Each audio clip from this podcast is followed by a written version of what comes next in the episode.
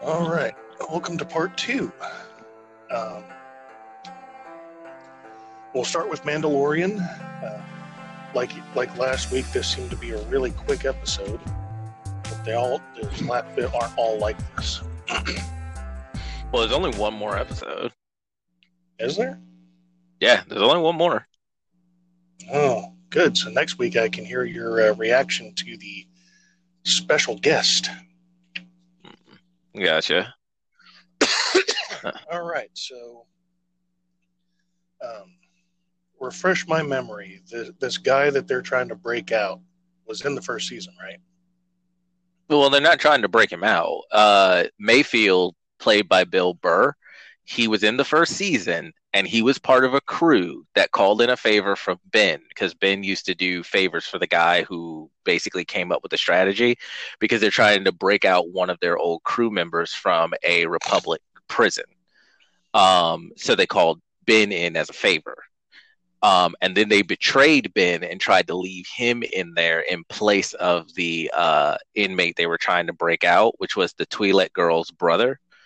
And then Ben, of course, got out, beat that ass, and left them all there to be caught by the Republic. So, Mayfield, I'm just going. I'm just going to call him Bill Burr because this entire episode is just Bill Burr being Bill Burr.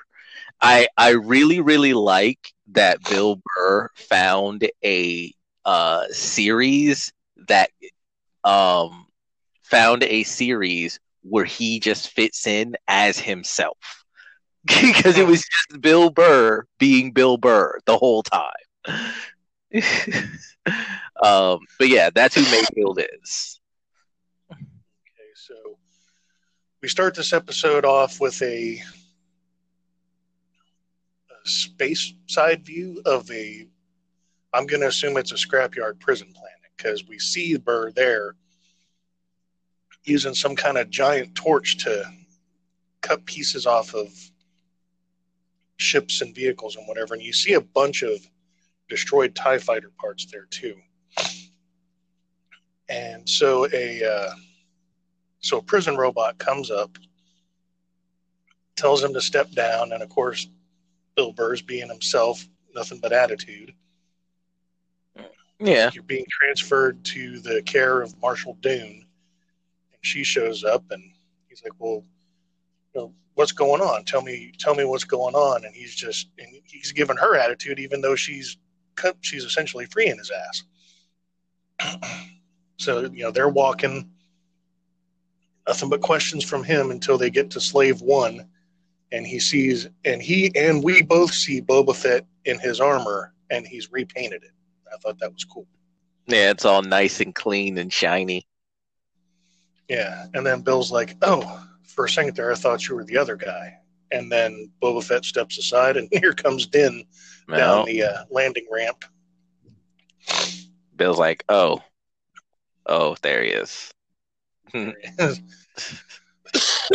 so, evidently, Mayfield knows how to find Gideon, but they have to go to a secret Imperial mining base. And I and I had a thought when they were talking about this, like the, pla- the planet's called Morak, and it's like a isolated, probably on the outer rim planet. And I was thinking, the Empire's got a lot of secret bases for you know a, a entity that has been defeated for the last 30 years Well, of course.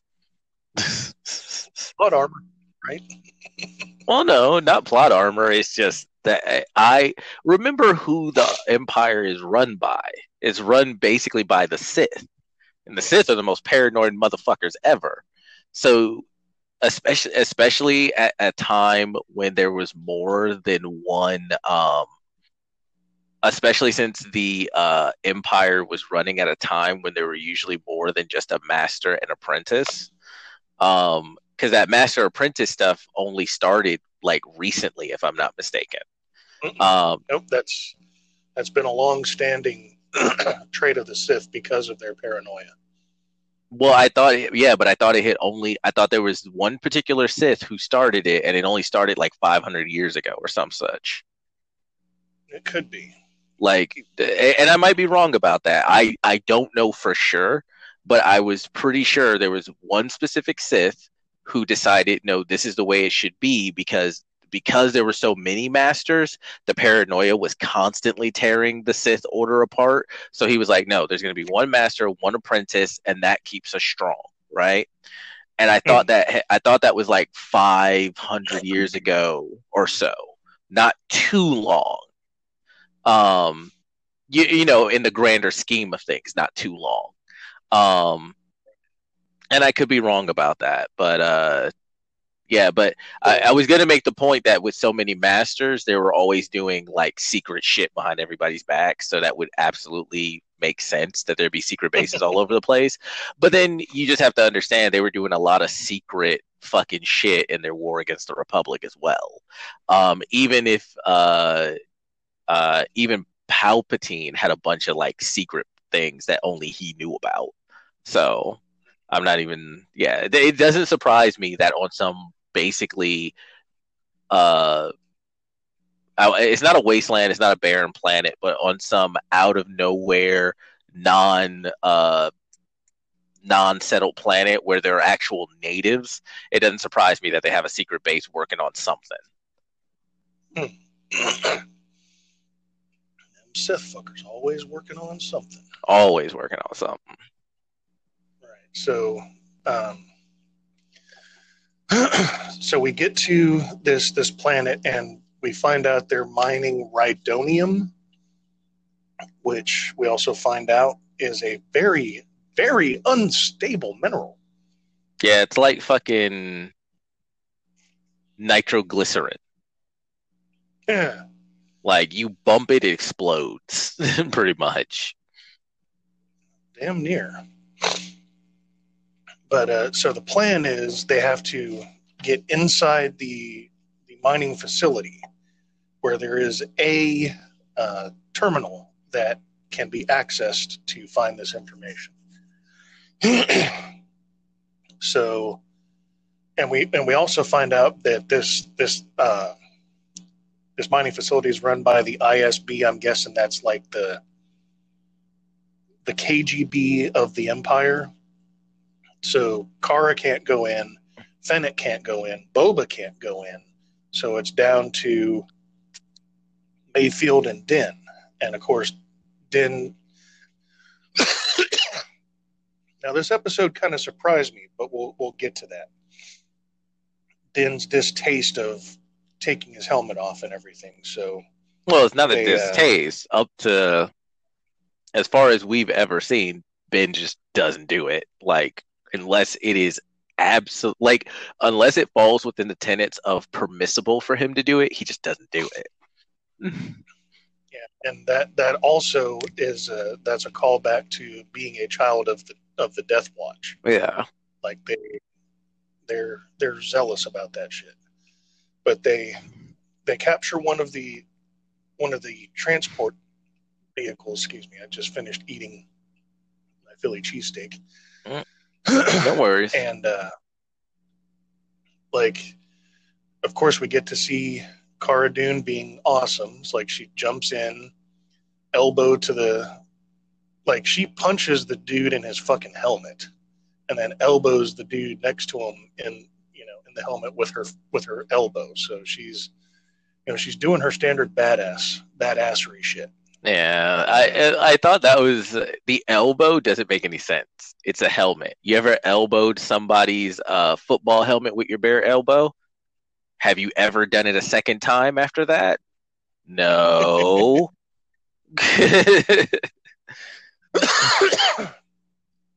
yeah, but so I, I essentially just put. Um, God damn it, where'd it go? Uh, Dune hits hard which she did.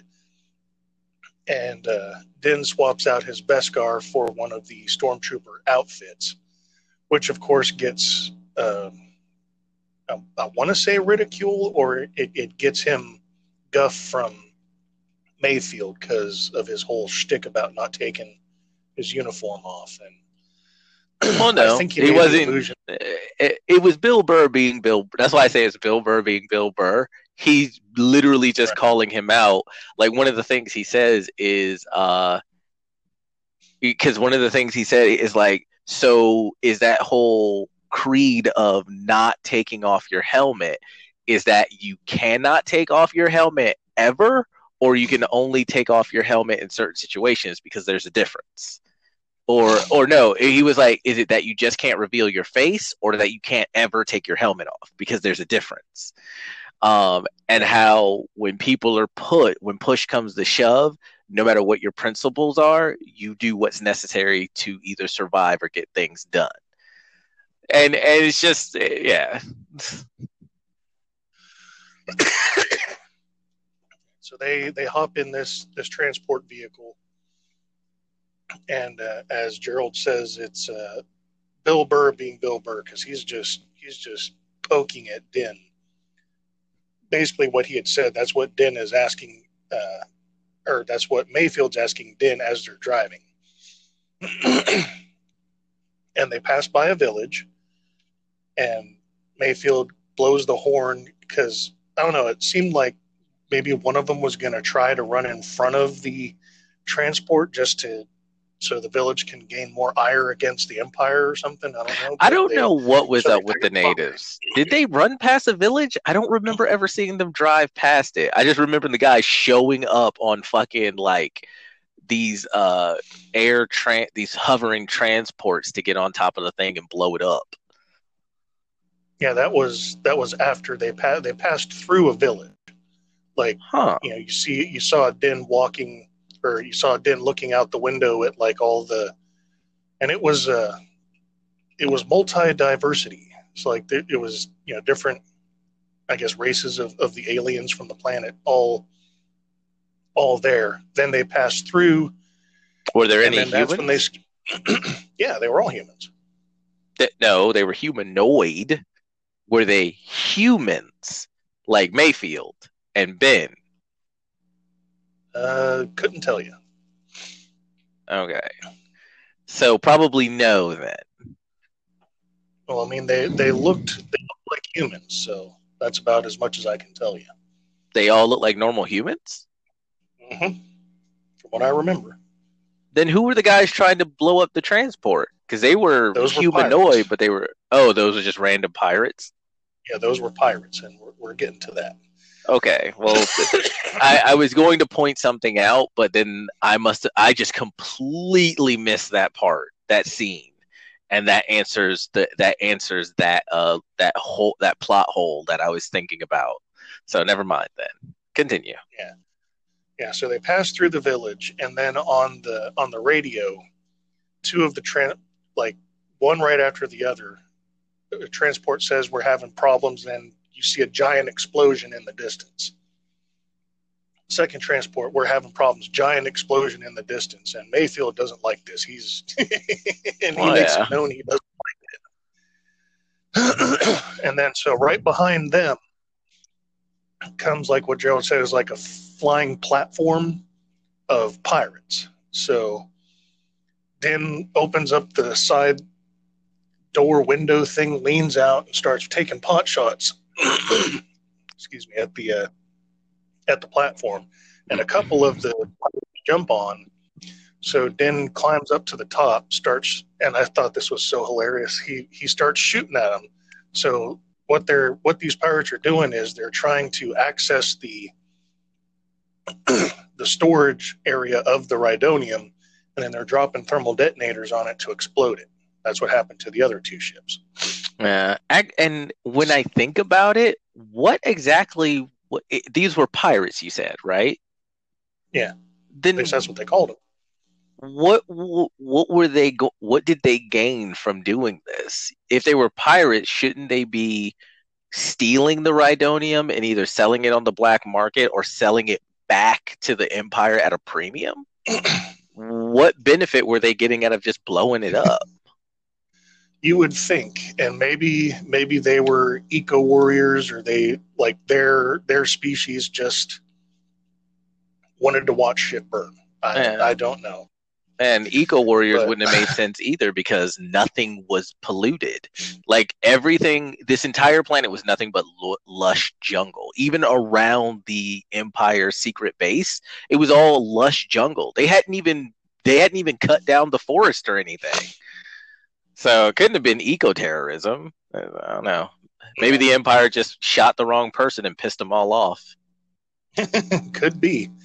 So, uh, so Din's out through the uh, hatch. He start he shoots the one before uh, he could put the thermal detonator in, and it um, it drops to the ground and explodes behind him. And then the rest of them jump on from the platform. And I didn't know this could happen, but evidently blasters can run out of ammo. I know it can happen in the video games because you can't just have infinite ammo, but well, I thought blasters had battery packs. So they do have a like limited amount of actual energy that they can shoot and then they have to change the cartridge or the magazine, you know. Yeah. So in any case, he runs out of ammo, throws the fucking blaster at the at the first pirate that's you know that he sees and then climbs out. Yeah. Uh, I thought I thought this was cool, you know, him, you know, showcasing him doing hand to hand. I mean, it, it was kind of clunky, sloppy, however you'd want to call it. He doesn't do it much. Yeah. but uh, you know, he still he still got the job done.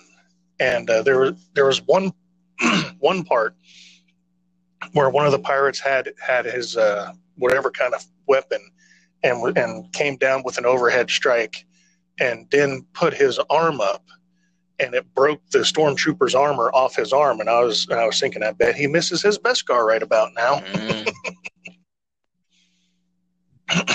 so he takes takes all of them out. He did a he did a really nice uh, capoeira style spinning kick on one that was hanging off the edge of the transport. And then here comes so he's got that taken care of. He picks up the thermal detonator, throws it, and that and when it explodes, it takes out the flying platform that's coming in behind him. Yeah. But then once the explosion clears, there's three more. That and then they all decide to go ahead and arm their detonators ahead of time for reasons. it's like you, you, don't pull the pin on the grenade until you're ready to throw it. What the fuck? It, it was obviously just for the dramatic. Oh shit!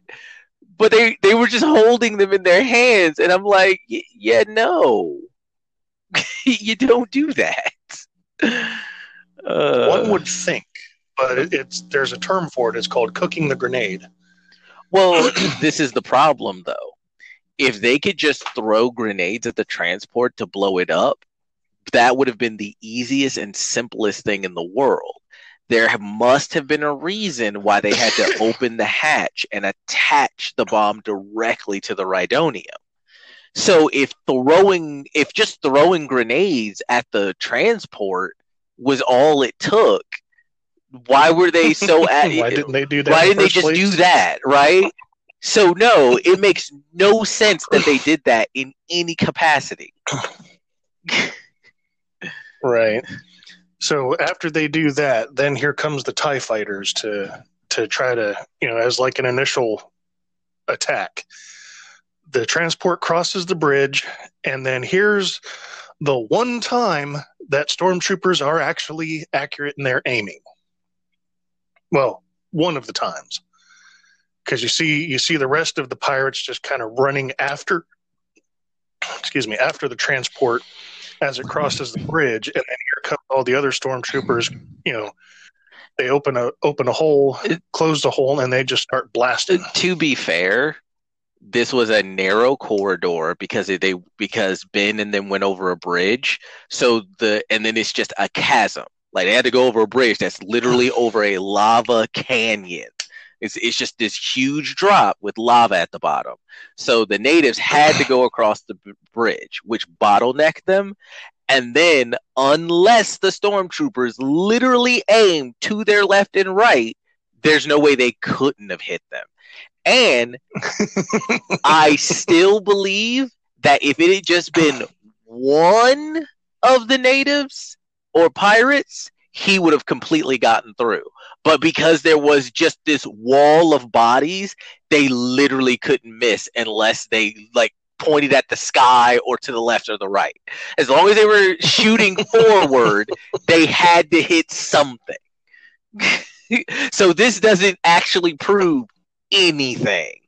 They put the stormtroopers mm. in a situation where the only way to miss would be to obviously miss. Like literally like why are these stormtroopers literally shooting everywhere else? It's not that they're missing, they're literally just shooting in the opposite direction. What are they doing? That that was the only way for them to miss. so still no love for stormtroopers accuracy skills. Gotcha. I didn't do it. Star Wars did it. Make them accurate. it's like like when Star Wars starts making them accurate, then I won't be I won't have to point out the fact that they keep have every time the stormtroopers actually hit something, they're put into a situation where they literally can't miss except to make them shoot at the ground. like that's not my fault. That's the writer's fault. Writers do better. It's like here they come. Here they come. Aim at the ground. Yeah, aim at the ground. uh, but so they they they end up being the only transport that made it through. You know that day. So they they jump out the transport and all the all the other uh, imperial troops are you know celebrating shouting pumping fists in the air all that good stuff so uh, din and mayfield are walking through the the facility and then for whatever fucking reason the the terminal is in the goddamn break room right mm. and well, and, it's supposed to be um, like a communications array, so I I was wondering about that too. I was like, why is this thing in the break room? And then I was like, I think it's also meant to be for like leisure communication. So if you want to call your girl back on your home planet, you can do that. So that I could understand why it would be in the break room. But right outside of that, yeah, they, it didn't make any sense for it to be in the break room. Outside of that, yeah.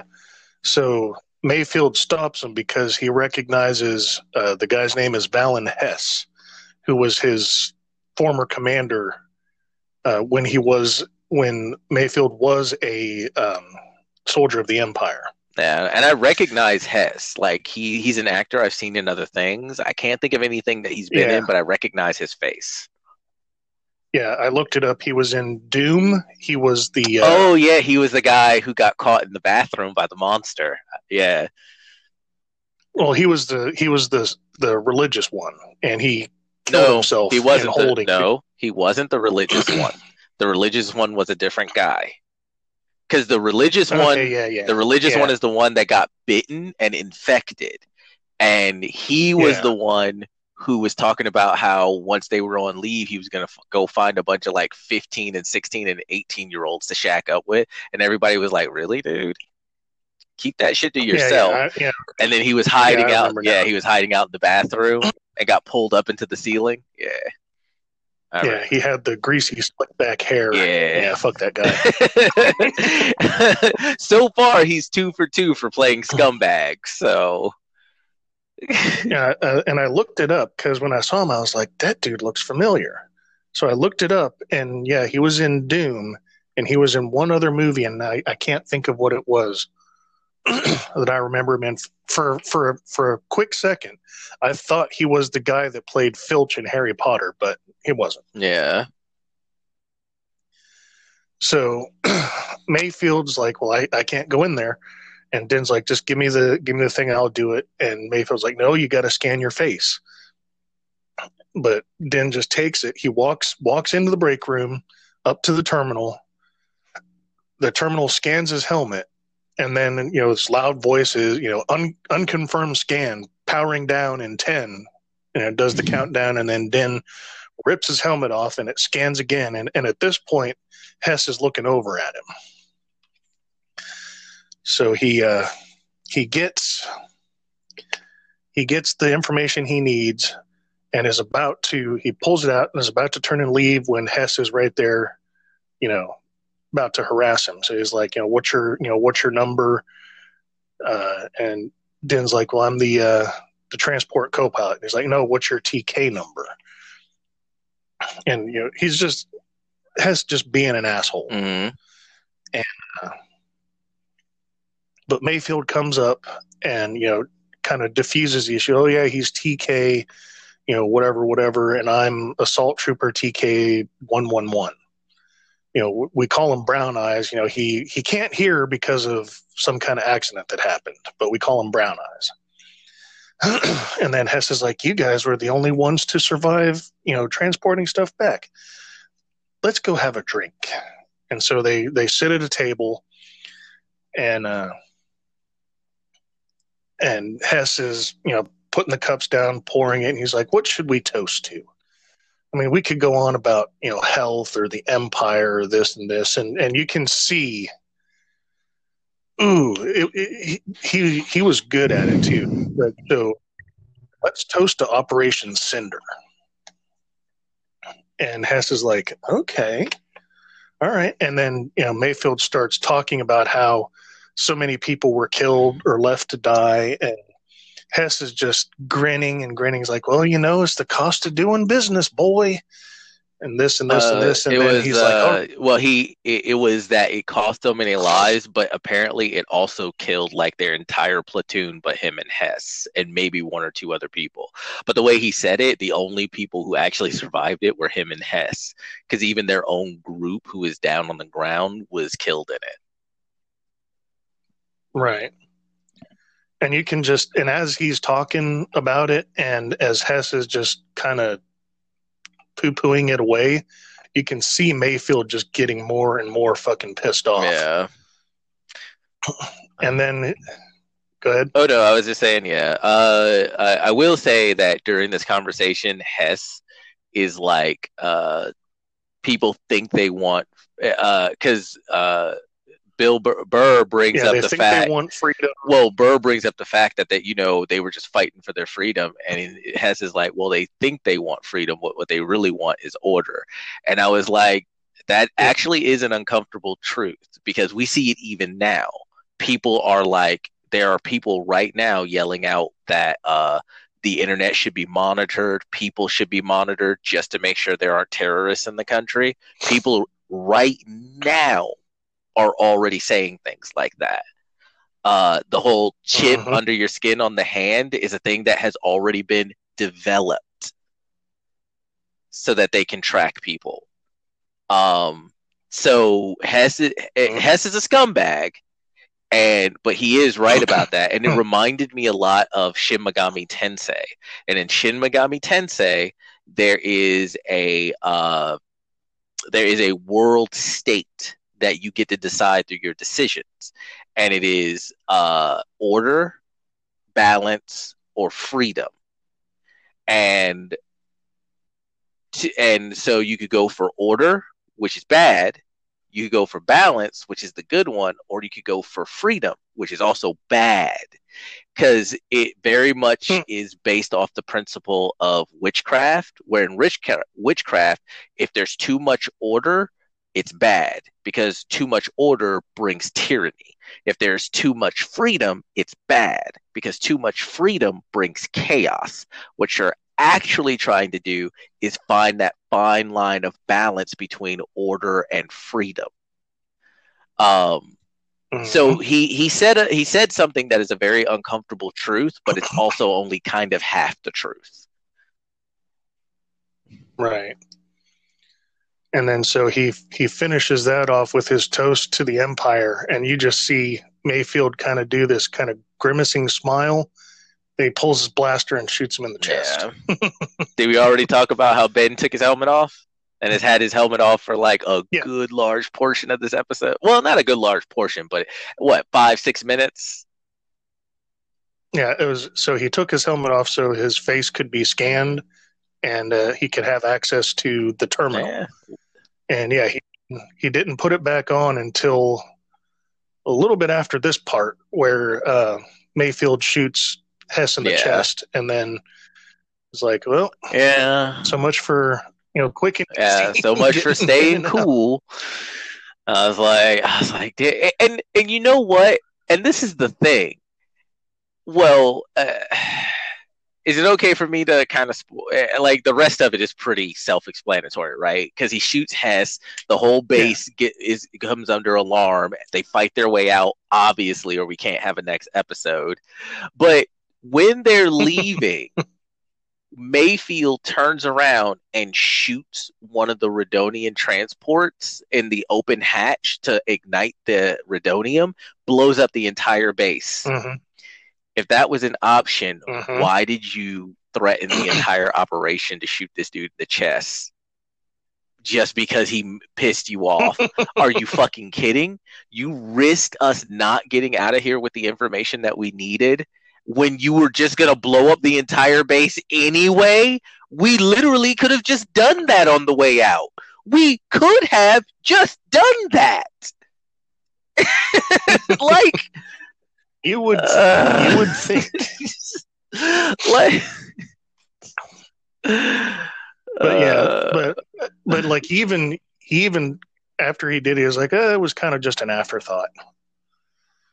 But yeah well so, no no. um, after when he when they got out he looked ben looks at him and he looks at ben and he's like we all got to sleep at night right?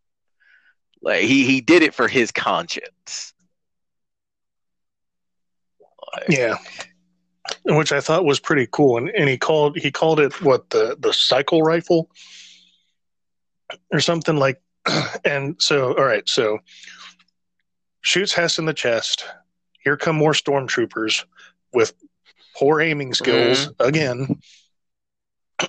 so there, so you know, he turns. So Mayfield turns to Din. He's like, "Go ahead and put your helmet on. I'll, I'll pretend I never saw your face." And Din quickly puts the helmet back mm-hmm. on and they climb up onto the to the window and it's got like ventilation slats. So they kick the lowest one out.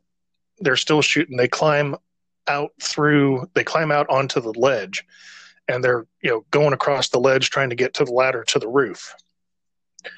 And over on a on a cliff edge at the front of the base is Fennec and Cara. uh, and Dune and yeah, Cara with sniper rifles, and they just start start taking pot shots at, at everybody. and you know, as and like I said, once again, stormtroopers can't aim now, but they could mm. before. One of those just things. So they they start climbing up on the roof. Fennec calls Boba, you know, it's time. So he takes off. He screams past the roof, and and I wanted to make I wanted to uh, I wanted to write it down, but I remembered it was kind of Firefly esque, like uh, the. Uh, oh, I want to say it was either one of the episodes or the movie where they, like, they ran off, like they were running, jumping off the cliff just to land in in Firefly's mm-hmm. cargo area, kind of thing. But so, so Boba screams past, you know, screams over the roof, uh, rotates down, puts the the landing ramp out, and they jump onto the ramp while people are you know still shooting behind them. Boba takes you know starts taking off, and like Gerald said, uh, Mayfield's like, "Hand me that cycle rifle." So he picks it up, aims it at the at one of the open Rhydonium transport containers, and explodes the entire base. And he looks at Din, like Gerald said, "Got to sleep at night." And okay, and of course, you know after uh. And of course, TIE fighters start coming to attack them too. And then I, I thought this was a really cool throwback to the uh, to the prequel trilogy when uh, Boba's like getting altitude and you he hits a button and then on the back of slave one you see this panel open and this charge drops out and it's one of those i called it a seismic charge because that's what it looked like like it explodes in like this ring of blue destruction. Because mm. it, it, was it i want to say it was episode two when obi-wan was trying to run through the asteroid field to chase boba fett or it might have been jango at that point in time. And he and he drops these seismic charges out and they wipe out entire asteroids like huge asteroids just turned into rubble. So i thought i thought it was cool that they uh that he used a seismic charge to take yeah. that to take that one minor inconvenience out. And so so uh, the ship lands and everybody's gathered, and uh, Mayfield's like, "All right, well, job's done." He puts his you know wrists together, holds him up to Cara's like, "All right, cuff me." And then Cara looks at Din is like, you know, it was a shame that Mayfield died here, wasn't it? And then Mayfield's looking at her like, huh? And Din's like, yep, it's pretty much a shame. And then Mayfield's like, so I can go? And Din just kind of jerks his head to the side. They they climb back aboard the ship. So I thought I thought it was nice that they you know they they claim him as a casualty, but they left him on a backwater planet. Mhm. Well, at first, I, I mean- remember because I said that I didn't remember that they had gone through a village of actual like people instead of aliens. Uh, that they because I thought the whole planet was inhabited by those pirates and those were the native people. Um, and I was like, they're just gonna leave him in the middle of nowhere with a bunch of hostile natives. Like what? But no, if there's like an actual town of humans, uh, then yeah, never. Uh, then I understand. Mm, I mean, unless he wants to go native, I don't know. but I thought that was uh, thought that was kind of odd. And then the episode ends with uh, we're we're on um, Moff's carrier, and that communications officer comes up. You know, you, we've got a message for you. Plays a message, and then there's Mando's like, uh, "You took something from me." And uh, you don't know how valuable that thing is for me. I'm coming for you. Well, he tells him the same thing Moff Gideon told him in the first season when he had him trapped in the bar. Yeah, that's because when he said when when Ben told him that, I was like, why would you tell him that? Like now he knows that you actually care about Grogu and he can use that as a weapon against you. And then uh, in the recap, they actually show Moff Gideon saying that exact same thing. And when I heard him saying it, I was like, oh, yeah, that's right. Because he says that when they're trapped in the bar with Grogu, and Moff Gideon tells him the exact same thing. That's why he said it. Mhm. Makes sense. what do they call that? Po- uh, not not quite poetic justice, but something like, ah, I see you're using my own tricks against me. I, I forget what it's called too, but yeah. So that's that's episode seven. Uh, according to Gerald, we only have one more, and we'll cover that next week. So let's go on to Hannibal. Okay. Oh, this episode. Yeah, it's a. I don't know. It's and I see what they did. They they show all the little mistakes that Hannibal makes up to this point. It's just like it, the whole thing. I guess is what they're trying to say is it was experiment for him, but he now he gets like okay.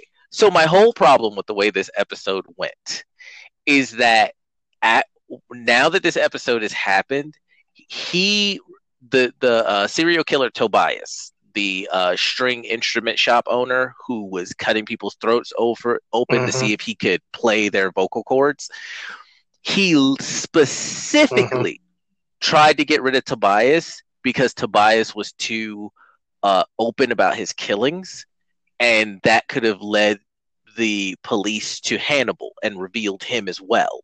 So he specifically wanted to get rid of Tobias because Tobias was someone who might have, re- you know, uh, outed him. But in this episode, he does nothing but things that could implicate him. And I'm like, go ahead. Uh, you you go ahead. I, I need to form my thoughts. But uh, basically, um, I don't know why it was so hard for me to concentrate on this episode, but basically, uh, we I think we start the episode out with Will having visited uh, Georgia Madchen. Um, and that is the girl from Mhm. like the two episodes ago who was really like mentally ill um, and was basically dying on her feet and had killed the one lady um, and who will who came to Will's house and he like he was like yeah I you know eh, He told her she was alive, made friends with her. He went to see her. She looks a lot better. She's really cute. I didn't realize how cute she was until this episode. Mhm. Um, but he goes to talk. Yeah, it's And it's, a shame. shame. Uh, he goes to talk to her, and he's talking about his con- they're, talking about his condition, talking about her condition, and you know she's giving him the spiel of yeah they'll they, they don't know what's wrong, they'll never be able to know what's wrong, and they'll tell you to do this treatment and that treatment and that treatment, but it'll never help. All they'll ever really know is that you're wrong, and uh, so he finishes talking to her, and then he talks to Hannibal, and he's telling Hannibal Mhm. how uh you know she doesn't want to remember the things that she did, right? And then we get the and then the next Mhm. scene is her in her uh, she's in an oxygen tank. Um, and the only way to talk to her Mhm. is through an intercom system. You got to press a button on the oxygen tank and it allows you to talk to the intercom. So when that's not on, you can't hear her, she can't hear you.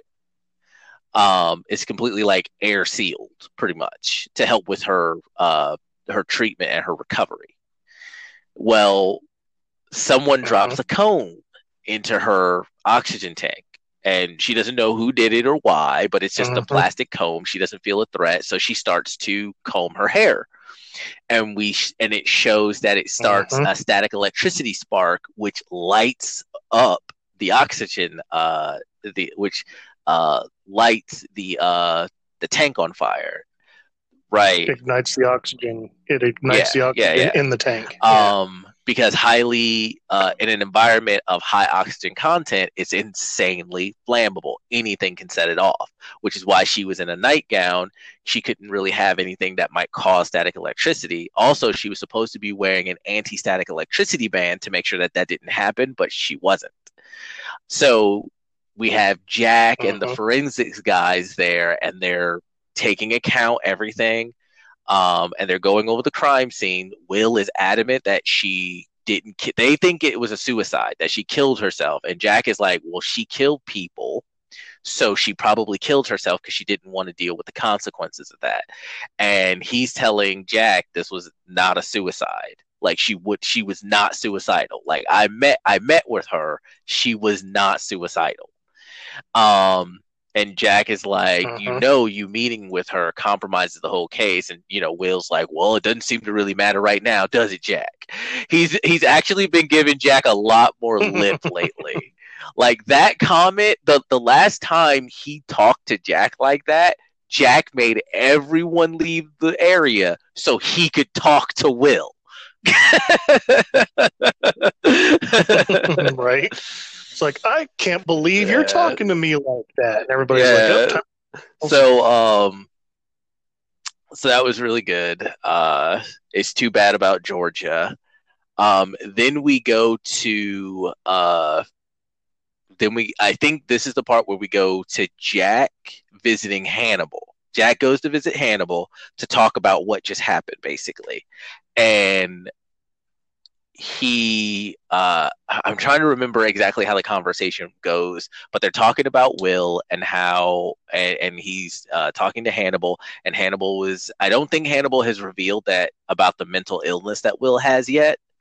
Um not in this conversation but this conversation with hannibal procs jack to then go talk to jack's psychiatrist dr uh Du Maurier it's scully from x-files but that's her name in this. Uh dr Du Maurier. Um let's see i oh yeah but and uh hold on hold on. So she dies and will has before jack goes to see hannibal before we see that scene will has a dream of her visiting him and then she goes outside and he follows her outside and a Mhm. stag impales her and she lights on fire and then she just the stag shakes its head and Mhm. basically scatters her ashes and at this point i'm like what the fuck does this stag represent i don't know anymore because i thought it represented abigail's dad now i have no fucking clue i do not know what this stag is supposed to mean i am absolutely baffled um And I remember from last week, I thought the stag was like how Will was seeing the serial killers. But and at evidently first that's not it the case. like that. Maybe, maybe, maybe the stag is Hannibal.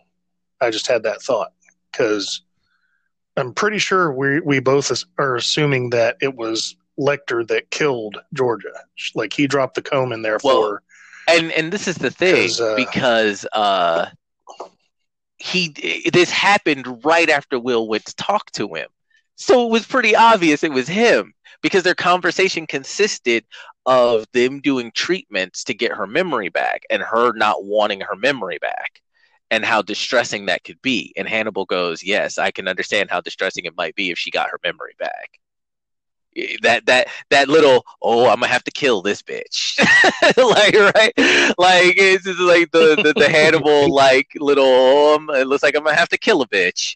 Um but uh so and then she and then someone drops a comb and then she lights herself on fire not knowing how that whole thing works. It's like god damn it Hannibal like if anybody was really paying attention if if if will was not suffering from a mental uh disability a mental uh uh a mental disease he His brain. yeah if, if he brain is wasn't suffering from a mental illness that was the that was what i was trying to get a mental illness if he wasn't suffering from a mental illness he probably would know you know every time i go to have a session with hannibal about somebody having some form of way of catching the copycat serial killer that person tends to end up dead. Huh. That's weird. Makes you think. it's like and it's and it's never and it's never like a little it's like right after it's like literally that night or the day after that person ends up dead. Um so uh will is adamant that georgia didn't kill herself. Uh they uh go to the forensics guys again and uh they find the remains of a silicone plastic which they don't use in those machines because that conducts static electricity and that's a no-no. Um and they found her hair basically crystallized in it and then will has a flashback of her running her fingers through her hair and he was like it could be a comb which would have allowed the static electricity which would have sparked the thing right and then jack is uh starts talking about uh how this could have happened and there is a Oh, right, right, right. It's when he's talking to the forensics guys after Will leaves. He's like, I want, how do we find this connection? Will is adamant that this was a murder, not a suicide. How do we find this connection? And they decide to go back to Abigail and her father's case. And he, he tells them, I want to know where Abigail's father went every time he wasn't at home. Everywhere he went when he wasn't at home or at work. And so, and you would have thought they would have done this in the first place after the investigation, especially because of the copycat killer. But I Hmm. didn't think of it either until they said it right here in this episode. So, eh. I, like I, I assume these people are all far smarter than me, so you would. It, it seems obvious when it is mentioned in this way, but maybe they just didn't think it was important at that time either. But anyway, the conclusion comes the evidence comes back that Abigail attended every seminar of every girl her dad killed. So that gave all the proof Jack needed that she was a part of the murders, and not only that, that she was the lure. Once he finds that out, we go to a scene of well, we also have a scene of Abigail talking to Freddie, the reporter, about her book, but that's pretty much irrelevant. Mhm. Freddie says the cryptid thing about you, you can tell a serial killer because they have a particular kind of aggression, but for the most part, meh. Mhm. I mean, it's Freddie. Um, and uh, but Will goes to visit Abigail, and he's he is sure that he can catch the copycat killer, but he needs her help to do it. And then Jack goes to arrest Abigail Mhm. because he's pretty sure, yes, she was the lure for the girls and was helping her dad kill the girls. Um, she's not there. Freddie lets him know that Will snuck her out. Um, and he asks about the book and how they're filling it. And Freddie's like, there are plot holes. And he's like, well, how are you filling in those plot holes? And uh, uh, they say something about Abigail and Freddie talks about how Abigail's a very smart girl, but what she doesn't realize is that a very smart girl knows all the tricks and stuff of when someone's hiding something. Basically, implying that she is sure that Abigail is hiding something, that she noticed it.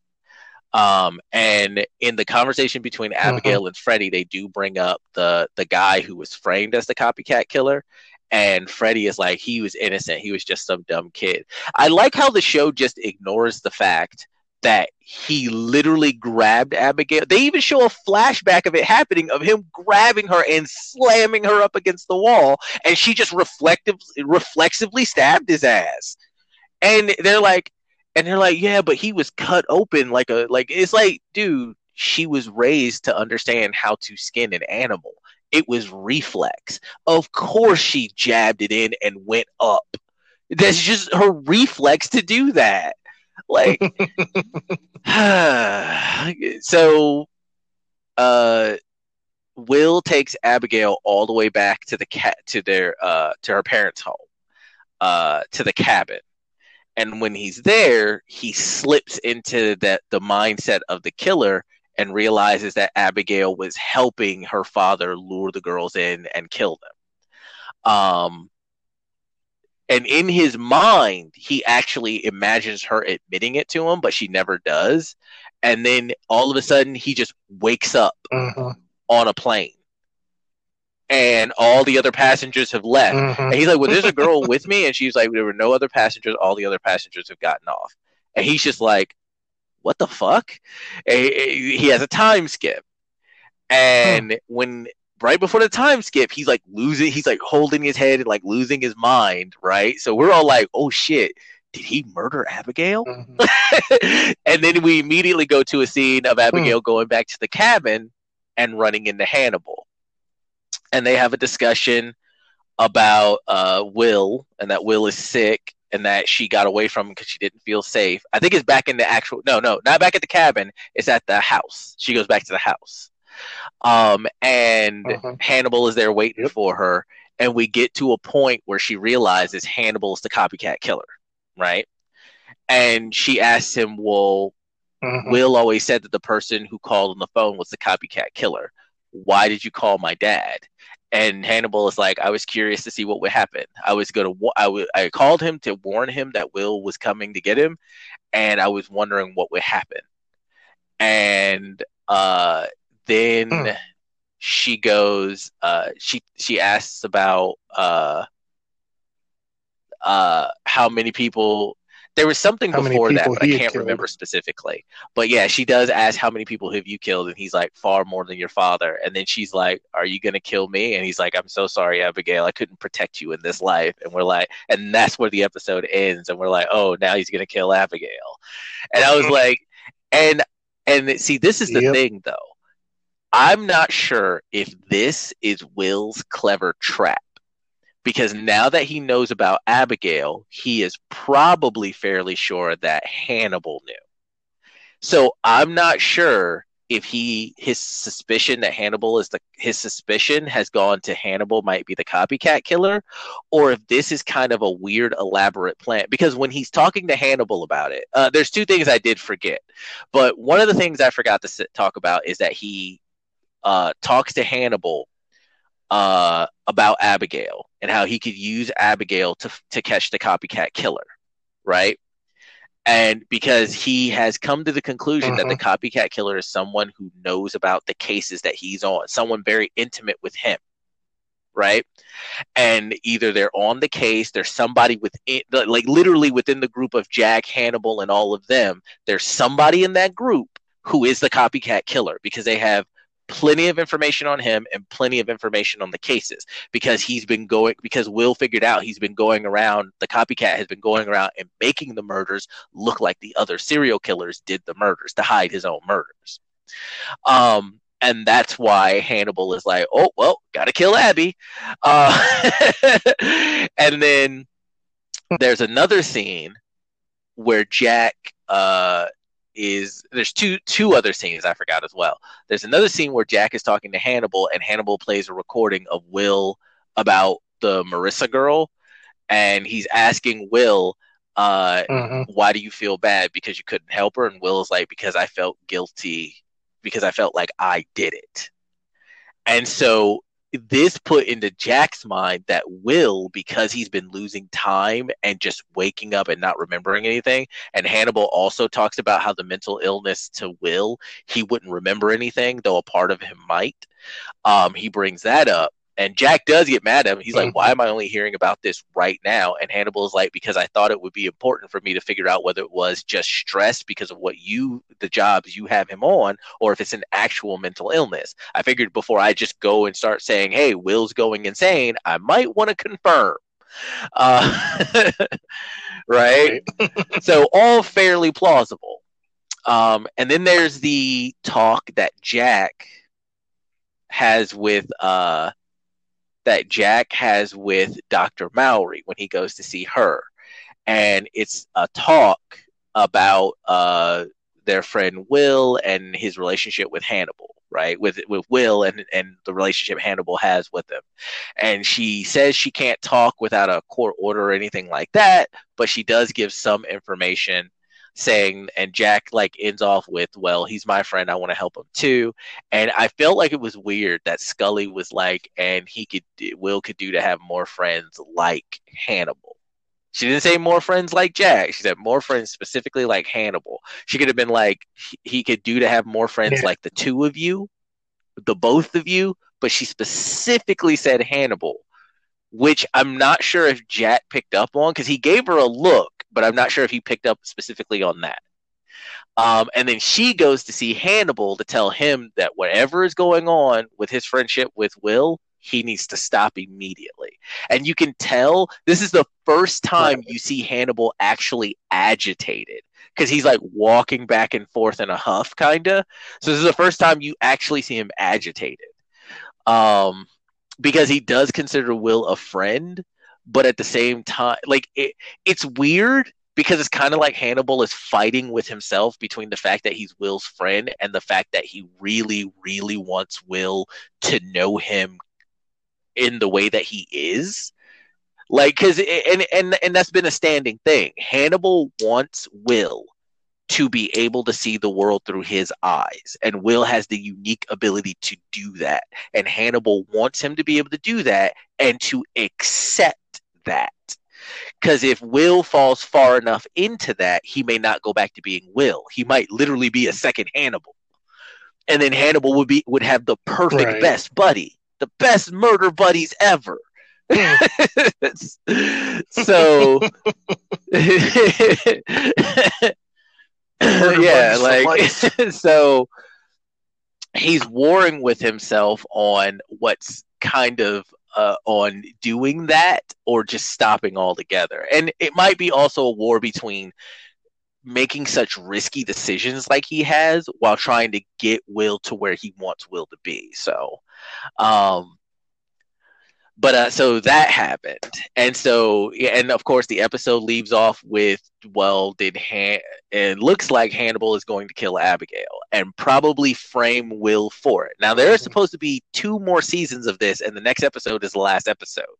So I assume Hannibal does not get caught this season, because if he does, I have no idea what they did for the next two episodes, unless he escapes.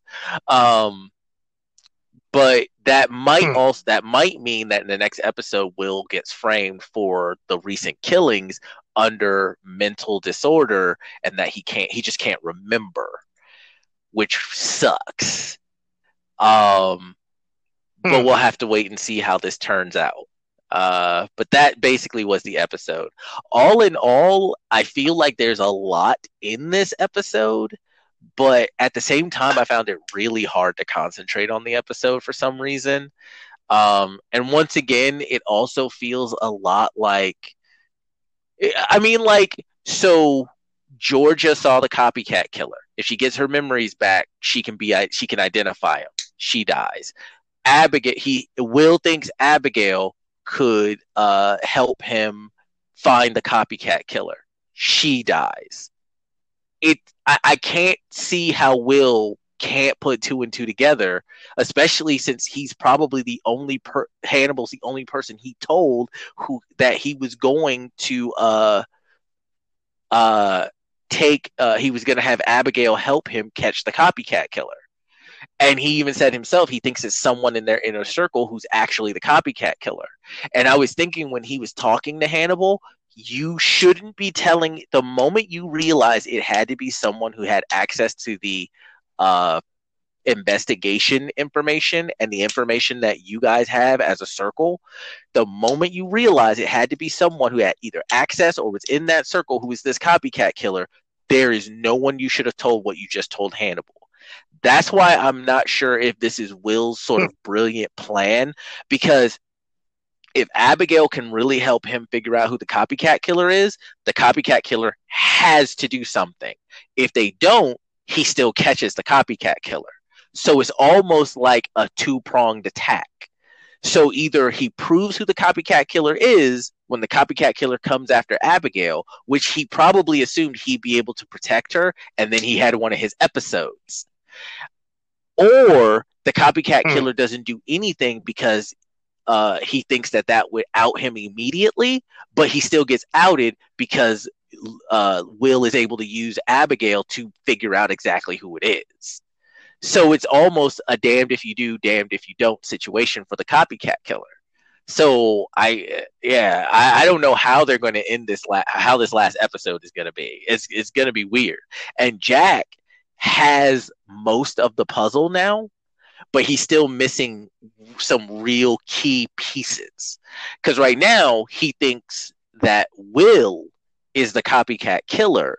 At first, he thought it was Abigail, but with the new information, he actually thinks it's Will because when they figured out that Abigail was the one being used as a lure to, for the girls that her father was killing, uh, they came up with the conclusion that she was trying to impress her father. And if she still, and they thought that she was still killing and that she was the copycat murderer. And if that were true, who is she trying to impress now?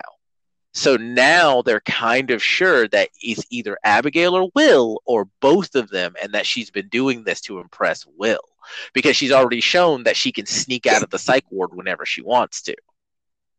Um, and Jack even asks mm. Hannibal, where was Will when Marissa, the girl Marissa, was killed? And Hannibal was like, he was supposed to be in his hotel room, but I knocked and no one answered. So uh-huh. all everything is converging, and I will admit this is very intense because one misstep by anybody and it all comes down for them. So yeah, I, I thought it was I thought it was another Hannibal being a cheeky bastard, like putting the thought that it's Will doing it now in in Jack's head like with the with the playing of the of the tape and i was like oh you cheeky fucker. You're, you're well, yeah and that's the thing though. He didn't put the thought in jack's head. Jack already had the thought because of the conversation because uh, the episodes will has been having the lost time things like that. There's the in the argument that they had or at least the, the heated discussion that the, the the heated discussion they were having he even said because uh, Jack was like, "You're tired. You're having, you know, maybe." And he's like, "No, I'm not having an episode. I haven't lost any time. I know this wasn't a suicide. Like this girl was completely misunderstood, and I'm going to make sure her death wasn't misunderstood. This was not a suicide. This was a murder." Which, because Will was that right. focused about it and that uh, adamant about it, Jack took it seriously. So. Uh-huh so this is like if Jack makes a misstep here, he's going to end up arresting Will for these murders and getting the wrong person. If Will makes a misstep here, he's either going to get arrested or Hannibal's going to kill him. If Hannibal fucks up, Hannibal's going to get caught. So we're just trying to figure out which of these is going to happen now. If none of them happen, they this better be some brilliant writing to it to to explain that because one of these things has to happen.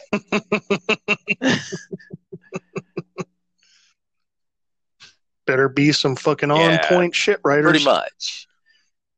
Um, but yeah, so that was this episode of Hannibal. We got one more episode to go. Um, so uh, I, I- would like to say I'm excited to see the next episode, but honestly, I'm just I don't know. Uh, Hmm. yeah, I'm gonna sit down and I'm gonna watch it and I'm gonna see what they do. Um, I feel like there are a lot of missteps that Hannibal made that he shouldn't have, but hindsight is 2020, right? So, so we'll have to. So uh, we'll see. Maybe they will. Maybe this uh, this last episode will be the best episode in the season. So I hope so. I hope so. I better tie it all together with a neat little bow. but yeah, definitely uh, an, yet another trippy but Yeah. interesting episode. And they they they brought Abigail back only to kill her off. I think she's only been in like four episodes of the entire season. I actually like her. I Mm, actually poor like her character, and I I mean it's a sh- like I, I don't know. This feels this sounds weird to me. But I actually like her character, and I was kind of hoping Hannibal was going to take her on as his protege, because I wanted to see how that would work out. Hmm. It would be interesting. Such a shame. Such a shame. All right, so uh, that's the review for Hannibal. We're going to take a sponsor break and then come back and talk about spooky the places. spookiest of places. So hold tight. Spoopy intensified.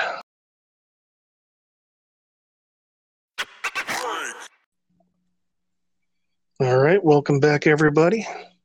Welcome back, everybody. So, spooky places. um, I've pulled up a couple articles uh, for spooky and scary places from around the world. There's a couple interesting ones. Um, you want to go with the? You want to lead off with your first one? I could lead off on my first one. Uh, my first one is the Island of Dolls, Mexico City, You, Mexico. you bastard! that was going to be my first one. Dude, it comes up in every search, but it was too cool for not for, for me not to use it. There were a lot of them that came up in every search, and I tried to find ones that were probably less known. Um, but this one came up in every search, and it was just I I, I just wanted to to do it. There's honestly not much to say about it. Um, because everyone knows exactly what's up. But basically, it is the Isla de las Munacanas or Island of Dolls. It's in the Sh- uh, Shomika Loca canals. I can't pronounce Central I think it's uh, Xochimilco. Xochimilco. Okay, yeah, Yeah. I, dude, I cannot pronounce Central or South American names for the for the life of me. I, I my my mouth won't do it. My my You tongue. can- You can thank the Mayans for that, I think. Yeah, like, my mouth is like, you want me to pronounce what? How about just no? How about I just won't do that? um, and according to legend, when the island's only occupant found a drowned girl in a canal and a doll nearby, they began hanging dolls around the island, leaving thousands hanging from eerie tree branches. And I saw pictures of this. Yeah, they're just thousands of it's, it's a forest of dolls. It is a literal forest of dolls. It's creepy looking as fuck. Um and that's all I have on it. I tried to find like superstitious stuff, uh, people saying that people disappeared in it, but really all they had was, yeah, this this is what happened. So it's pretty much, I guess, factual. Hmm. Hmm. Did Well- you have anything else on it besides that? Because I couldn't find anything deeper to go. I couldn't find anything deeper. Uh, uh, okay, so there's one line here that's that's interesting. It, it's become a natural process that the dolls' heads originate from shrubs and roots of the trees. So is that like like the heads are growing out of? That would be creepy. Dude, I I honestly don't know. Mm. Yeah, that's uh, that's definitely an interesting one. Um, I'll go with this one: Gettysburg Battlefield. In Gettysburg, Pennsylvania, I think it was one of the bloodiest um, battles in the Civil War. Uh, there's an estimated 50,000 soldiers lost their lives during different wars on this battlefield. Devil's Den is situated close to this battlefield where the dead bodies of the soldiers were buried. It is said their souls still come to this battlefield and cry at what happened in the history. Eh, definitely not a place I'd want to go at night. this area has been restricted because its encounters because it encounters a ghostly history and is not fit for tourists. Uh, I'm pretty sure there are some tourists who would love that idea of going and trying to hunt down Civil War ghosts on Gettysburg battlefield. But well, not yeah. some, many, because I'm pretty sure that's a tourist site. It is. Is isn't it I'm in getting, a national? Is it in a national park? Sorry, but is that the yeah, one in I the national park? I think I think they did make it a national park, but yeah, it's in it's near Gettysburg, Pennsylvania. Okay, so if it's the one I'm thinking of and it's in one of the national parks, it is a tourist. It's actually a, a, a thing that you can get uh, tourist hikes for, and they will they will walk you through it. And there are actually stories about it where people will be camping out nearby and at night they would go out and there's this one like there's actually like a ghost story i got told once where uh or read where people would be camping out at night they get lost and they come upon the battlefield and a soldier who looked like he like he's he's like in dirty bloody clothes from that era would actually lead them off the battlefield and like it would be like this I, I don't know they come across some kind of huge rock and he'd come out from behind it and they'd be like and he'd be like are you lost? And they'd be like yeah and he'd be like go that way and you'll find your way back and then they would find their way back. And they'd be like who was that guy? Is there some kind of reenactment going on? And hmm. everybody would be like no.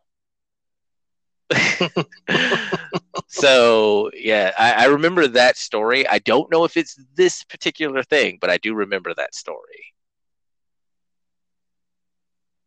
Mm. Yeah, but uh, that's my first one.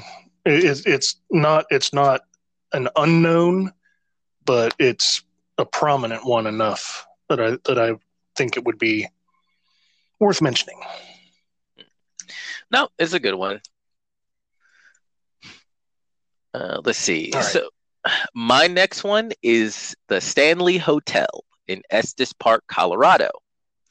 You, eh, for those who may know, this is the hotel that Stephen King's The Shining was based mm, off of. Yeah. It's where he got his idea from. Uh, in 1974, Stephen King and his wife had stopped for a night at an old hotel and checked into room 217. The hotel, having fallen hmm. on hard times, had only a skeleton crew to run it, that night, King had a nightmare of his son being chased through the halls by a predatory possessed fire hose. This is what laid the groundwork for The Shining. Dude, that is not the that is that's that might be the first time, but that's not the only time that something will happen to King and he'll make a I think we talked about this before when we were talking about his books. Like uh hmm. what was it? Uh Dreamcatcher with the butt weasel aliens that that that was literally because he ate something and got food poisoning and had to pull over on the side of the road to take a shit because it was because his body was just like no this has to get out now. And that's what prompted him to write that book. That's why there are hmm. butt weasel aliens. And, and the same Carrie, he was a he was a high school janitor and he, him and I guess his his partner were cleaning the girl's bathroom, and King was like, "What's this metal box here for?" Like, "Oh, that's for tampons," and that's where the the whole part from Carrie where the girls are throwing tampons at her, yelling, "Plug it up." Uh, that's where that part that's where that came from for Carrie. Oh goodness. God damn it, King. like your weird fucking bullshit. Uh, I'm kind of I'm kind of jealous. I wish I could get ideas like that. Just like look at look at a look at my phone. Oh, here, a possessed phone kills everybody. You know, thousand page novel. Here you go. or some shit. But anyways, continue. Uh, let's see. Um, let's see. What else do I have on this? Uh, okay. So the hotel before Stephen King showed up was already a paranormal hotspot. Um, it was completed in 1909 by entrepreneur and inventor F.O. Stanley. During the years after his death in the 1940s, Mr. Stanley reportedly had appeared to guests checking in at the reception desk. Even stories of the late Mrs. Stanley, who was known as a pianist, that she could be heard playing in the empty music room. Uh, guests also reported strange occurrences such as shadowy figures, eerie laughter, flickering lights, and items moving on their own in every room on the hotel compound. In recent decades, though, the hotel had also hosted countless paranormal investigations, including Travel Channel's Ghost Adventures and Sci Fi's Ghost Hunters which is how you know all that shit is fake because man those are just fake shows anyway the hmm. uh, the hotel also has a ghost adventure package for overnight visitors they're assigned a room on the infamous fourth floor with a pocket-sized electromagnetic field reader and other ghostly graph including a mug bearing the chilling message red rum which is murder spelled backwards uh, most people would think ghosts haunt places of tragedy and high death counts, but the Stanley Hotel is not a place where many people have died. Though in the 1920s, a gas leak uh, did lead to an explosion in room 217 that destroyed the second floor above the main dining hall and nearly killed a chambermaid, Elizabeth Watson, who did fully recover and return to work, but after she died of natural causes, was said to also be seen roaming the halls as well as a ghost. Hmm. And that is the Stanley Hotel. Mm, hard to escape from some things like that sometimes, I guess. Okay, so I've got the Bell Witch Cave. It's a dark and black cave where John Bell and his family were killed. The spirits of this cave can does it say doesn't say where it's at. Uh, the spirits of this cave continue to torture the youngsters in nearby colonies. That is why the people give preference to buy rent their houses miles away from this dark and scary cave. The visitors of the cave claim that even a small piece of rock is cursed, so one should not think of taking anything outside of the cave, uh, not even a particle of sand, otherwise, the person could die in a couple of days. Technological tools have been used various times to capture the images of the cave's inside, but no useful pictures have so far. This person does not know how to fucking write. so uh, it's evidently a cave where a dude and his family was killed, and now it's haunted and cursed. So if you ever go visit the Bell Witch Cave, don't take anything out from it. You might die. All right, I'm gonna pick a different article. This guy doesn't fucking know how to write. yeah. So Bell Witch Cave. Okay, Bell Witch Cave. Uh, give me just a second. Where is?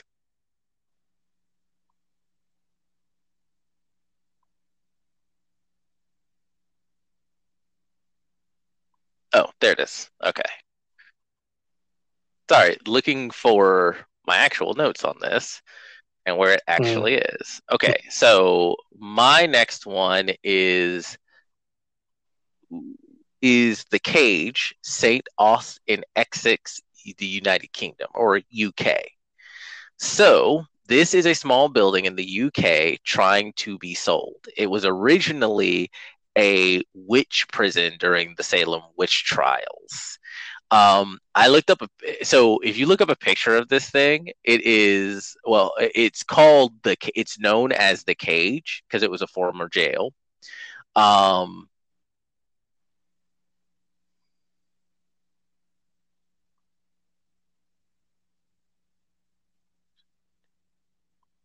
yeah, it was during the witch trials in 1582. 14 women were accused of witchcraft related crimes, for which three were executed. Uh, during the trials, the women were housed in the cage, which is what it was called at the time. One of the accused, Ursula Kemp, was a local healer who was sentenced to death by hanging. She is commemorated in a plaque that hangs on one of the former prison's walls. So a guy, so the owner or the like legal family owner of it decided to turn it into a house and sell it on the market. And if you look up a picture of this thing, it looks evil. It looks evil they they made it into a house and then painted the house this bright weird yellow and then the front door is still the cell the uh is still the prison door because it still has the brick uh the brick outer part of the uh, of the actual prison and then the the door the, the the door of the prison. So the thing just looks evil. Um let's see. Let's see, 82 people were put to death in Essex during the times reported. In 1921, two female skeletons that were thought to be the remains of executed witches, one of them reportedly Kemp, were unearthed in St. Aust's garden during a construction pro- uh, project. Some of the bones appeared to have been pierced with nails, which was a common practice for dead witches to keep their spirits from haunting the living, according to the times. And that's about all I have for that. But uh, yeah, I, I I saw the picture of the house and I was like, just just look up the picture of the house, the cage, the United Kingdom. Like it's it's it's hmm. like why would anyone want to live in that? Even if it wasn't haunted, why would anyone want to live in that?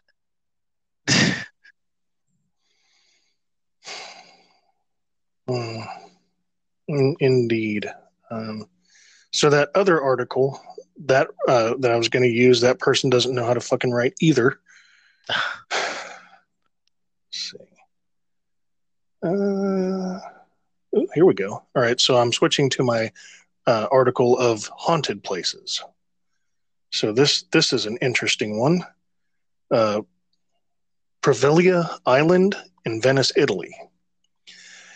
Uh, the beautiful island of Poveglia was a quarantine zone for people suffering from the plague. So, if anybody was found to have the plague, they'd ship them off to this island and I'm pretty sure it was probably back in the day. It was not a place you would want to visit. Um, in addition to having been a quarantine zone, the island was used in the early 20th century as an insane asylum. Ghost hunters claim this spot is a hotbed of paranormal activity. I believe it. Now, Let's see. So, all right. My next one is uh, the village of Nagoro in Nagoro, Japan. Artist Ayano hmm. Tsukimi reportedly moved back to her hometown to find a lessened population. Uh, in response, she began creating life-size dolls to replace to place around the village to give it a sense of life. As a tourist attraction, it is called the Scarecrow Village. The dolls are posted in all manner of activity from playing children to shopping adults. Dude, I read this and I was like, this reminds me so much of I Am Legend, the Will Smith movie. like, I could have absolutely have seen him like just fucking uh posting up dolls because there's that scene where he's just talking to the ma- female mannequin like she's a real woman he's like he's like you know I've been mm-hmm. I've been seeing you in here and you know I think you're really pretty and I I thought I just I was like oh boy. Uh the doll population of 400 is higher than the current human population of about 30 and then I looked up pictures. This shit is so creepy there are dolls that are fishing. There are dolls that are on the side of the road with bikes. There are dolls on benches together, like old like old people on a bench together. There are dolls mm. out in fields. There's a picture of one doll that is literally behind like this stalk and just peeking out from behind it. And I'm like, dude, this is some village of the damn shit. What?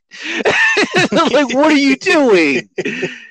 There's kids posted up in the school. The school, mind you, that no longer houses any children or is even functioning. She just filled it with doll children size. She just filled it with doll children in class with open books and every.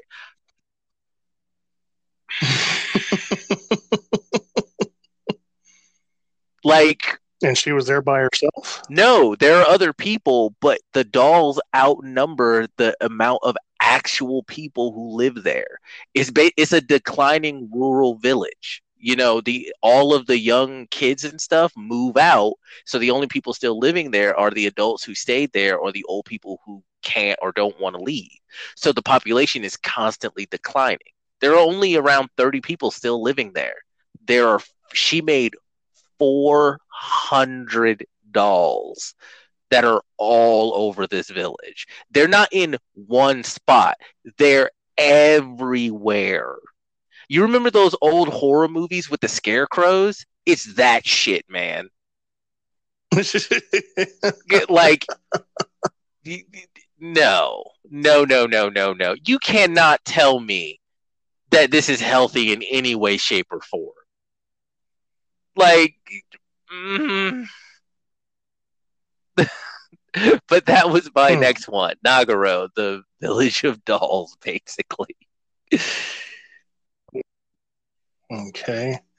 I found a better article by somebody who I think uh, can write properly in English. Um, the Myrtles Plantation, which is in St. Francisville, Louisiana, uh, dates back to 1796 and is allegedly haunted by a ghost named Chloe. It's a pretty looking house, sure enough. Uh, her apparition was supposedly photographed on the property in 1992.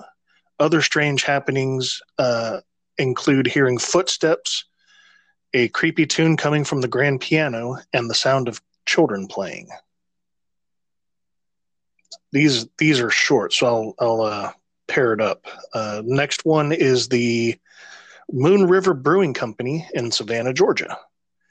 Constructed in 1821, the property served as a post office and hotel and is now home to the Moon River Brewing Company. While enjoying an ice cold pint, you can ponder creepy stories from employees and visitors who have encountered unexplained happenings like bottles being thrown, people being pushed around by invisible forces, and apparitions on the upper levels. You know, that that's exactly what I want. You know, I'm going to go to a bar, get a nice cold, nice ice cold pint, start sipping it, and then the glass gets whipped out of my hand. That's a hard nope. For me, at least. Eh, nah, I absolutely understand. Uh, mm. Okay. Uh, next on my list, The Door to Hell, Derwez, Turkmenistan. A national gas crater made when a natural gas field collapsed into an underground cavern in 1971. Geologists reportedly set it on fire to curb the spread of the methane gas, but it has continued to burn to this day.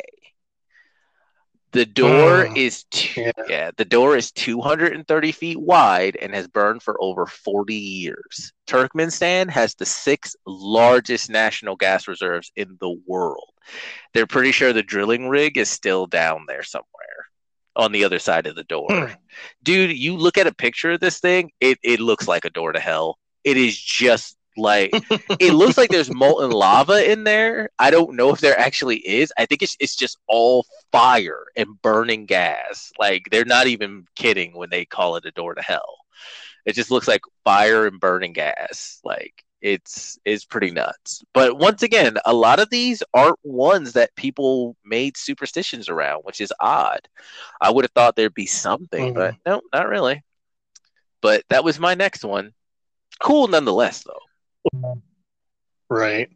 So that that makes me think again. Uh, I think it was last week when I talked about that other door to hell, where where they uh, they drilled like a, a I want to say it was like two miles into the earth in Russia, and then they uh, they put down a uh, a microphone, and I actually pulled up the uh, the sound of it on YouTube. It sounds like fires burning, people screaming, and uh, yeah, they they uh, very promptly bolted a metal plate onto the top of that um, hole, and uh, no one ever talks about it in Russia ever again. Just plug it up. This never happened. We saw and heard nothing. we weren't here. You didn't see anything. You didn't hear anything. Yeah, move along. Nothing to see here. uh, let me add a second one to that, since that was a, a short one. The uh, the Queen Mary out of Long Beach, California. The Queen Mary is a is a uh, cruise ship. It's a three three smokestack cruise ship. Various spirits have been reported aboard the Queen Mary, including phantom children and a lady dressed in white. What do we know about ladies dressed in white? Don't trust them. You turn around and you go the other way, right? Uh, stateroom B340 is believed to be the most haunted room on the ship, with guests claiming to witness the bathroom lights and taps turn on by themselves, unexplained knocking on the door during the night, and covers being pulled off the bed. See, that's one of those things. Like if, if I moved into a new house and I was sleeping at night and all of a sudden the covers got ripped off of me, I'm not living in that house anymore. Right. But that's just me. But that's just me. I, maybe some people like. Um, but that's just my common sense talking. Robin was off limits for guests for 30 years, but in 2018 it reopened for overnight stays, which include a Ouija board, tarot cards, and more. Time magazine also named the ship one of the top 10 most haunted places on Earth. Now, okay, so overnight stays in a haunted room. Why not throw in a Ouija board? You know, call you know, call up some call up some demons, have a have a good old party or some shit. Yeah, makes total sense. But but then again, maybe that's just me. You know, um, I've heard enough creepy stories about Ouija boards that I don't even want one in my house. But again, that's just me. I don't know. I don't think you're wrong. Uh, okay, I've got an interesting one here after uh, after your next one. Okay, my next one is Ghost Month or Ghost Festival or the Hungry Ghost Festival in Taiwan. It is held on the 15th night hmm. of the seventh month of the lunar calendar. This is when Taoists and Buddhists believe that the gates of hell are open for hungry ghosts to roam the world. What is with the gates of hell just opening up in places? Like, you think that it wouldn't just i don't know a lot of so there are horror movies that do that shit too like you would think if the gates of hell just opened up there'd be some interference from heaven or some other like it would just the gates of hell just opening up just for no reason just cuz it just seems so weird to me. Right? They even did it in supernatural and there wasn't even even in in that uh, it was a season finale of of a supernatural season heaven did nothing other than i think having uh what's his name uh the angel that went around with dean and sam i can't think of his name but yeah uh, cass cassiel yeah castiel yeah i don't know mm. man i don't know Is that all you got for that one? Uh, nope. There's more. Uh, they are the terms "good brother" or "good sister" are the preferred way to refer to the ghosts, as not to offend them. And there are a hmm. set of rules that you should adhere to. Of the rules you should adhere to, don't call a friend by their full name in shady, desolate places. Crematoriums, graves, crypts, execution grounds, and other desolate places have particularly strong yin energy. It is best not to go to such places at all, but if you do, make sure you don't call your friends by their real names. Use nicknames or aliases or the good brothers or sisters might follow you home. Knowing your name allows them to simply find your ass. Um, Hmm. Don't hang lanterns. Lanterns are primarily meant to guide ghosts to the other side. If you hang lanterns outside your home, you're basically inviting the good brothers and sisters to your home. so don't do that. Hmm Uh, avoid dampness in one's home. Uh, dark, damp places are places where good brothers and sisters like to hide. So, so they basically uh, suggest you install three-inch high intensity halogen bulbs to lower the dampness and brighten up your home. Don't leave your home in the dark, and don't leave wet things around. uh, Hmm.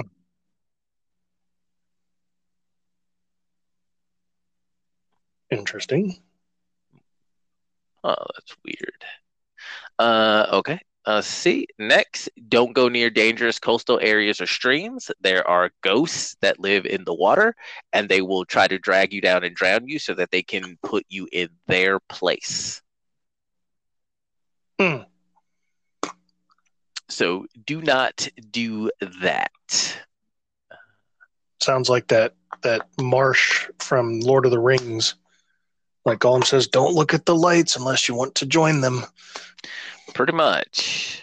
Uh, don't go. F- yeah, don't go fishing. Same reason. Uh, oh no, no. The reason is because uh, if you engage in fishing, it is considered killing, and it might lure in evil spirits. Uh, avoid going into wildernesses at night. There are lots of good brothers and sisters in the forests at night, and they might lure you to your doom. Don't hold an umbrella indoors. The umbrella is traditionally used to collect souls and is also a typical hiding place for ghosts. If one hides an umbrella in the house, good brothers are liable to be attracted to hide underneath. Avoid taking the last Hmm. bus at all costs. I've seen a couple of ghost stories and horror movies about the whole last bus thing. Never take the last bus. The last bus is always a bus that's going to the other side. Never take the last bus. Uh, Yeah, I, re- I remember hearing. I think it was like a, a ghost story podcast episode about that. Yeah. Hmm. Last bus, last uh, subway train, last anything. Eh, probably not a good idea. Yep. Um, let's see. Knock on the door when entering a hotel room and step in sideways. Knock on the door before entering the room for the first time. After knocking, enter the room sideways to avoid head on collision with a ghost. Superstitions are weird. Uh, okay. Don't arrange shoes in a doorway next to a bed or facing a bed. Seeing the shoes in the doorway will inform the good brother how many people are in the room. The direction of the shoes indicates where they are. If the shoes are pointed toward the bed, the ghost will hop into. This could lead to a situation of being pinned to the bed by a ghost. Yeah, we we we saw something similar happen in It's the End with uh Oh, who was in that? I'm gonna look this up real quick because that was hilarious. Uh It's the End, I think it is. It's the End. Uh, I believe it's yeah, it's the end with Seth Rogen, James Franco, Jay Baruchel, and Jonah Hill. Because there's a there's a scene where Jonah Hill gets visited in the night by a ghost on a uh, wh- what's it called? Uh, for a uh, a intimate A tryst. an intimate call. yeah, that, that wasn't a ghost. That was a demon. Well, I said similar. and I remember- I, I said similar. There was a Yeah. similar situation in which this happened. Hmm. So, big big dick ghost uh, has its way with someone who was sleeping in the bed because their shoes were pointed towards the bed. They told him where it was, told him that there he was there, and told him where he was. Mm, no thanks. I'll I'll I'll put my shoes in two different directions next time. right. I will point it at the other guest room. Put one upside down, one on top of the other, in an X or a plus sign or something. they are all in there. Maybe make a Something that's ugh, that's creepy. right? but and that's the last one. So those are all the rules if you ever go down there. I don't think I'm going to put that on my bucket right. list, but for listeners, if you if you want to, you go right ahead. All right, my next one is the LaLaurie Mansion in New Orleans, Louisiana. It's in the it's uh, one of the most haunted houses in the French Quarter. The LaLaurie Mansion is a go-to is a go-to stop on ghost tours in New Orleans. It was built in 1832. It was once the home to Delphine LaLaurie, a notorious serial killer known for her cruel mistreatment of slaves. The former slaves are said to haunt the grounds to this day. So uh, the picture of it, it's uh, like a, I, I guess I would call it an unassuming block shaped building. I'm pretty sure uh, that's how the architecture is in New Orleans. The interesting thing is, though, it's got on the uh, on the second story balcony, it's got a Grim Reaper. Either it's a like a statue or a sign uh, so that's interesting. Uh, the lavish mansion and story of the LaLaurie were key talking points in American Horror Story Coven. Actor Nicolas Cage also briefly owned the house after purchasing it in 2007, but lost it two years later to foreclosure. I don't know if that uh, says anything good or bad about Nicolas Cage wanting. Well, you know, he's he's an actor. He's weird. They um, do tend yeah, to all so... be weird, don't they? but uh, so that is the LaLaurie Mansion. Okay, and after that, I just have honorable mentions. Uh, the Aokigahara in Yamanashi Prefecture, Japan, also known as the Suicide Forest. Aokigahara yeah. Yes. Uh, this was one that kept coming up too, but so I just honorably mentioned it.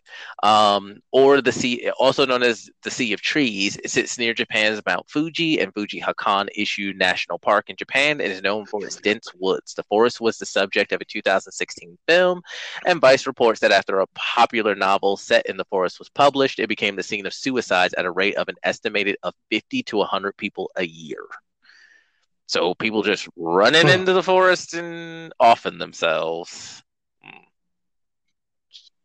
Mm. That's one of the yeah, That's one of those weird uh, things about Japan. Like, don't even go near the forest because you might hear someone calling to you, and then as soon as you step in, that's all she wrote. Mm. Ah, there's a Stanley Hotel. Uh, okay, here you go. How about uh, the Lizzie Borden Bed and Breakfast slash Museum in Fall River, Massachusetts? this, uh, so this house is synonymous with the infamous 1892 murders of Lizzie Borden's uh, father and stepmother, Andrew and Abby Borden. She was accused but not found guilty of the gruesome murders. Today, the property serves as a bed and breakfast and museums where guests can stay overnight and possibly experience paranormal activity themselves. Hard pass. I like to limit my paranormal activity to as little as possible, but that's just me. Ghosts are the one like I I like creature uh, like monster movies and stuff i do not like ghost movies because and i and and this is probably why i also don't like survival horror video games because in those kinds of games you, the human has no recourse. Like especially if you if you watch japanese uh paranormal movies there's no recourse for the human. The humans can't fight back it's like if you're in the wrong place at the mm. wrong time, you're dead. Done. End of story. You you can't fight back. You can't stop the ghost half the time. A lot of the times, like when The Ring was really popular and uh, The Grudge was really popular, there was no winning mm-hmm. that. It was did it kill someone? Did did it, it was it literally came down to did you trip someone who was slower than who was faster than you? That that's usually what it came hmm. down to. because there was no actually stopping the ghost. And I do know that I think the ring had an actual end where they actually stopped the ghost, but I don't think the grudge did. The grudge just kept going, doing whatever it wanted to fucking do. Um, Mm-hmm. but yeah, so yeah, I don't, I, I do not like ghosts as monsters. At least in other monster movies, there's something you can do, but they just never let you do anything otherwise. Like it with ghost movies, they just never let you do anything. Those bastards. Um, okay, uh, next one Capuchin Catacombs, uh, Palermo, Sicily, Italy. The catacombs are burial crypts in uh, Sicily, uh, in southern Italy. They draw visitors as a somewhat gruesome tourist attraction. The catacombs act as a cemetery to an estimated 8,000 mummies that line the walls. Some of the human re- remains are now skeletal, while the catacombs also hold well preserved bodies. The last body was interned at the site in 1920. Yeah, I feel like that's only creepy though if you get lost in the catacombs, right? Hmm. Because it's one thing to go on like a tour. Because for those who don't know what catacombs are, they're literally a labyrinthian structure beneath castles and uh, other buildings um, that uh, where any like it, literally it's a labyrinth underground. So you can easily get lost in them. So i feel like yeah if you get lost in that that is terrifying. But outside Hmm. of getting lost down there a tourist attraction really doesn't seem like that. Like it, it's a tourist attraction. A tour doesn't really seem like it'd be that big of a deal unless you got separated from the group and then you just see like a, a person shaped shadow around a corner and you hear someone going hey this way. And you're like is that jack? Is that you jack? It's like nah just come this way. Like I don't know. My black man sense is telling me I shouldn't do this. it's like, is my phone? Oh, oh, the reception on my phone. Yep, yep. I'm just gonna go. I'm gonna go this way. it's like, hey, is there anybody? it's like, it's like my my black man sense is tingling and telling me that uh, no, I shouldn't follow that voice.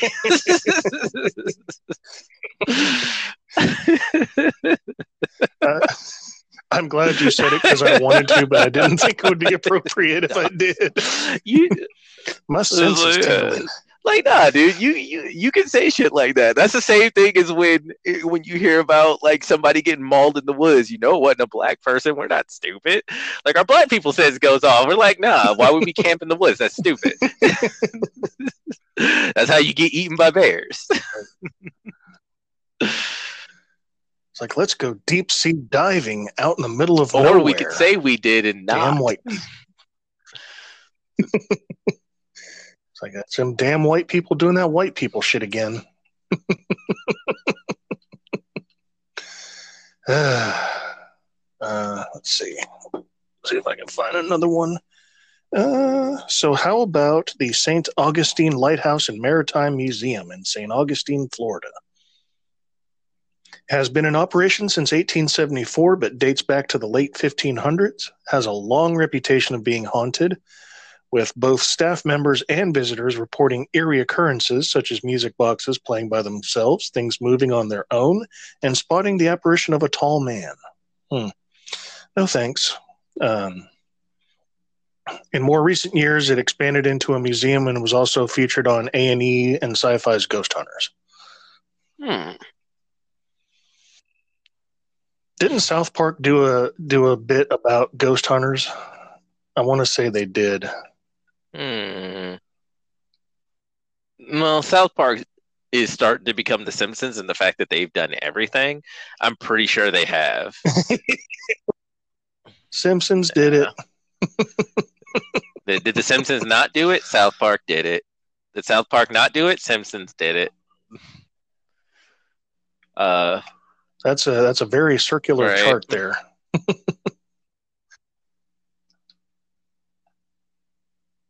uh, any other honorable mentions uh, then? we also have. I also have one for Bran Castle, uh, in Bran, Romania. Bran Castle, also known as Dracula's Castle, is a national monument and landmark in Romania. Many associate vampires with Transylvania, uh, the region in central Romania, in large part because of Bram Stoker's Dracula. The House of Dracula of Draculesti ruled Transylvania hundreds of years ago, and one ruler, Vlad III, is said to have been so barbaric that he earned the name Vlad the Impaler. This would be better if all the people he impaled were still there. But most, yeah, hmm. yeah, that would be a lot better if they were all still there, actually. Well, after so many centuries, the you know the bodies of the impaled are going to probably just deter. Uh, you know, well, they'd uh, have been skeletons. Deteriorate. Well, I want to say, it, true, true. Um, yeah, Vlad. Well, I thought it was Vlad Tepes who was the who was known as Vlad the Impaler. It is, no, no, it is Vlad me. Tepes. But they're talking specifically about the uh, the castle itself and I'm pretty sure they do tours and have all mm. manner of thing. I expected, actually, I expected to find something because you know, like I, I don't. Uh, oh, where is? Uh, I've read about this far too long ago. Um, there's a big like Vampire the Masquerade thing that happens in a city. I forget which city. I don't know if it's in California or New York, but there's a big convention where all the like vampire cosplayers and big like vampire fans of, of Vampire Masquerade and stuff go, and they all congregate there. This this big mm-hmm. huge vampire event, and I expected to find something like that for the castle. Uh, I did not. So I. Hmm. Uh, once again, it's like these are the spookiest places on earth, but I can't find any stories of, oh, yeah, well, we don't go there because the last person who went there was my dad and then he never came back. Oh, like, oh, well, we don't go there because we can't find out why that spot is glowing like it does. If there's no radiation, no magnetic interference. When people go there to check, it still glows, but we can't find any reason why it does. Also, people who are there too long tend to apparently just randomly die. So we stopped going there. Hmm. like Nothing like that. so they're mostly spooky because they're just weird. That village of dolls is fucking freaky, dude.